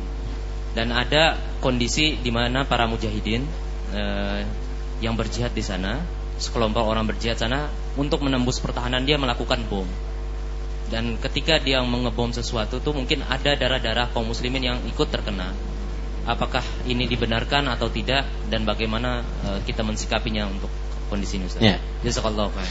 Jazakumullah khair atas pertanyaannya. Pertanyaan yang pertama yaitu menanggapi bahwa gara-gara si fulan berteman dengan ini akhirnya nanti orang tidak ada yang lagi yang bekerja. Ini jawab saja, Pak, Bu, mohon maaf. Allah tidak sebejat itu. Syariat Allah itu tidak ada yang menghinakan hambanya. Allah yakini baik-baik ketika Allah mengharamkan riba pasti untuk kebaikan. Maka jawabannya mudah. Persis pertanyaan ini dengan ketika itu saya di eh, program eh, pembinaan mental untuk eh, kepegawaian di sebuah provinsi. Jadi yang hadir kepala-kepala dinas. Waktu itu ada seorang kepala dinas nanya, Ustadz, kami tahu riba itu haram. Kami tahu riba itu terlaknat. Tapi kita hidup harus realistis Ustadz. Saya saya hadapi dengan senyum. Realistis. Kalau nggak dapat riba, kita kita mau bermodal dari mana? Nanti kemiskinan di mana-mana, gara-gara kemiskinan timbulah nanti pengangguran, pengangguran timbulah kriminalitas. Kan sama saja. Maka saya katakan jawaban saya pertama, Pak, sebejat itukah Allah ketika mengharamkan riba? Mana letak Allah arhamur rahimin? yang maha pengasih dari seluruh yang mengasihi. Mustahil Allah dengan syariat pengharaman riba, Allah menyengsarakan hambanya. Mustahil. Dan buktinya masih banyak yang hidup dengan tentram, sentosa, makmur, parutnya ganal-ganal tanpa riba. Makmur itu parut ganal tanpa riba. Ya jawabnya seperti itu. Allah tidak pernah menzalimi hambanya dengan syariatnya. Dan seperti yang saya seungkap tadi pagi mungkin yang siapa nonton Roja TV. Ada sebuah pemandangan menarik. Dan ini diungkapkan oleh Ustadz Amin Nurbaiz ketika datang ke masjid ini. Salah satu yang membuat uh, kaum muslimin galau adalah ketika sudah mengaji sunnah. Dia mau tidak mau harus meninggalkan yang haram. Akhirnya banyak baampih dari pekerjaannya. Ya. Maka saya tanyakan perkara ini kepada Al Ustadz Al Fadil, Ustadz Maududi Abdullah. Beliau mengatakan, benar itu di dalam Al-Quran ada. Lihat Allah berfirman untuk kaum fakir muhajirin. Siapa orang-orang muhajirin itu? Saudagar kaya di Mekah. Abu Ubaidah ibnul Jarrah atau Mus'ab ibn Umair. Mus'ab bin Umair kalau tidak salah.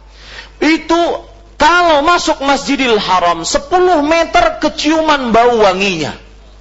Saking kaya rayanya di Mekah. Tapi ketika sudah ke Madinah menjadi muhajirin jadi miskin, meninggal di peperangan Uhud, apa yang terjadi? Ditutupi dengan kain bajunya, kepalanya, kakinya kelihatan. Tutupi kakinya, kepalanya kelihatan. Lihat, subhanallah lil fuqara'il muhajirin alladzina ukhriju min diyarihim wa amwalihim yabtaguna min Allah fadlan wa rahmah. Untuk orang-orang fakir dari kaum muhajirin yang dikeluarkan dari harta dan tanah kelahiran mereka. Harus ada seperti itu. Dan di situlah letak ujiannya. Benar-benar beriman kepada Allah atau tidak. Ada orang pernah mau meninggalkan, Ustaz, saya mau meninggalkan yang haram. Tapi ada satu lagi yang mengganjal, Ustaz. Apa yang mengganjal? Gini Ustaz, saya itu punya cicilan mobil kami ini kalau menyicil mobil dari gaji saya dan dari gaji istri saya. Kalau saya berhenti bekerja, maka nanti kalau dari gaji istri saya cicilan mobilnya kurang, lalu nanti begini, lalu nanti begini. Terus sebutkan aja, pojokin syariat Allah. Ya, maka para ikhwah Bapak Ibu, sekejam itu ke. Sebejat, seburuk itu ke Allah Subhanahu wa taala. Wallahi tuduhan keji tatkala kita meninggalkan yang haram. Jangankan orang yang ingin taat kepada Allah, yang bermaksiat saja masih dirahmati oleh Allah. Bagaimana yang taat?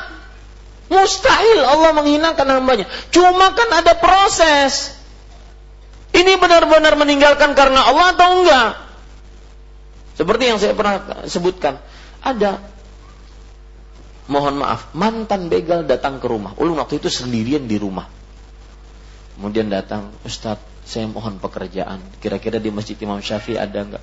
Nggak ada Pak, mohon maaf. Ustadz, saya dulunya mantan begal. Pembunuh bayaran. Dalam hati ulun ini lumayan, ulun ada orang di rumah. Maka kemudian beliau menangis, Ustadz beginikah cara Allah berlaku adil kepada saya? Saya berhenti bekerja yang haram untuk mendapatkan yang halal. Tetapi kenapa saya dikejar-kejar hutang? Maka ya akhi, ketahuilah bahwasanya orang bertobat itu tidak mudah seperti membalik telapak tangan. Betul, pahalanya besar, diampuni dosanya, digantikan dosanya dengan pahala dan dijamin oleh Allah SWT dunia akhirat orang yang benar-benar bertobat. Tetapi ada ujian dari Allah. Harus ada ujian. Dan ujian itulah penghapus dosa yang telah lalu. Dan ini yang kadang orang lupa bahwa orang bertobat dosanya harus terhapus, dia harus diuji. Penghapusnya adalah ujian tersebut. Nah ini. Maka jangan ragu-ragu tinggalkan karena Allah tidak akan pernah menghinakan hambanya. Ya, begitu jawaban. Adapun masalah jihad, maka saya berurusan dengan darah yang besar dan darah yang banyak. Maka mungkin bisa ditanyakan kepada ustadz yang lebih paham. Saya tidak berani untuk menjawabnya. Wallahu a'lam. Karena beliau bertanya tentang kafir harbi, kafir yang berperang memerangi kaum muslimin, kemudian ada kaum muslimin merelakan dirinya. Kalau yang tadi yang lagi minum di kopi, warung kopi, kemudian itu jelas-jelas itu bunuh diri. Nah, adapun yang ini saya tidak berani jawab. Allah cukup kiranya dan sebelum saya tutup kajian saya ingin memberikan kabar gembira kepada Bapak Ibu saudara-saudari sekalian dan sebagaimana yang sudah saya sebutkan wa tahaddutsu bin ni'mati syukrun yaitu menceritakan sebuah nikmat itu adalah sebuah bentuk kesyukuran. Saya beritahukan Alhamdulillah alladzi bi ni'matihi tatimmus salihat. Segala puji hanya milik Allah yang dengannya amal-amal saleh disempurnakan oleh Allah. Tadi siang uh, Yayasan Intan Ilmu melakukan ekspos pemaparan materi tentang pembangunan pondok pesantren di hadapan Badan Perencanaan Perancangan Daerah di Barito Kuala, Kota Marabahan dan alhamdulillah disetujui oleh Bapeda dan semoga uh, ini adalah salah satu proyek kita di Kalimantan Selatan untuk menjadikan pondok pesantren-pondok pesantren sebagai sekolahan-sekolahan yang bermutu dan menghasilkan seorang muslim yang berakidah, beribadah dan berakhlak serta bermuamalah sesuai dengan para sahabat Nabi radhiyallahu anhum. Jazakumullahu khairan atas doa-doanya dan mudah-mudahan kita dimudahkan untuk membangun mulai beberapa saat kemudian akan terpampang di tanah tersebut akan dibangun pondok pesantren Intan Ilmu insyaallah taala di tanah seluas 3,3 atas wakaf seseorang. Semoga Allah memudahkan seluruh niat baik kita dan satu pesan lagi saya ingatkan dan saya dapat pesan dari ketua masjid Imam Syafi'i ini bahwa kita mau mendekati bulan Ramadan dan bulan Ramadan bulan amal. Ingat itu baik-baik dari saya. Bulan Ramadan bulan amal.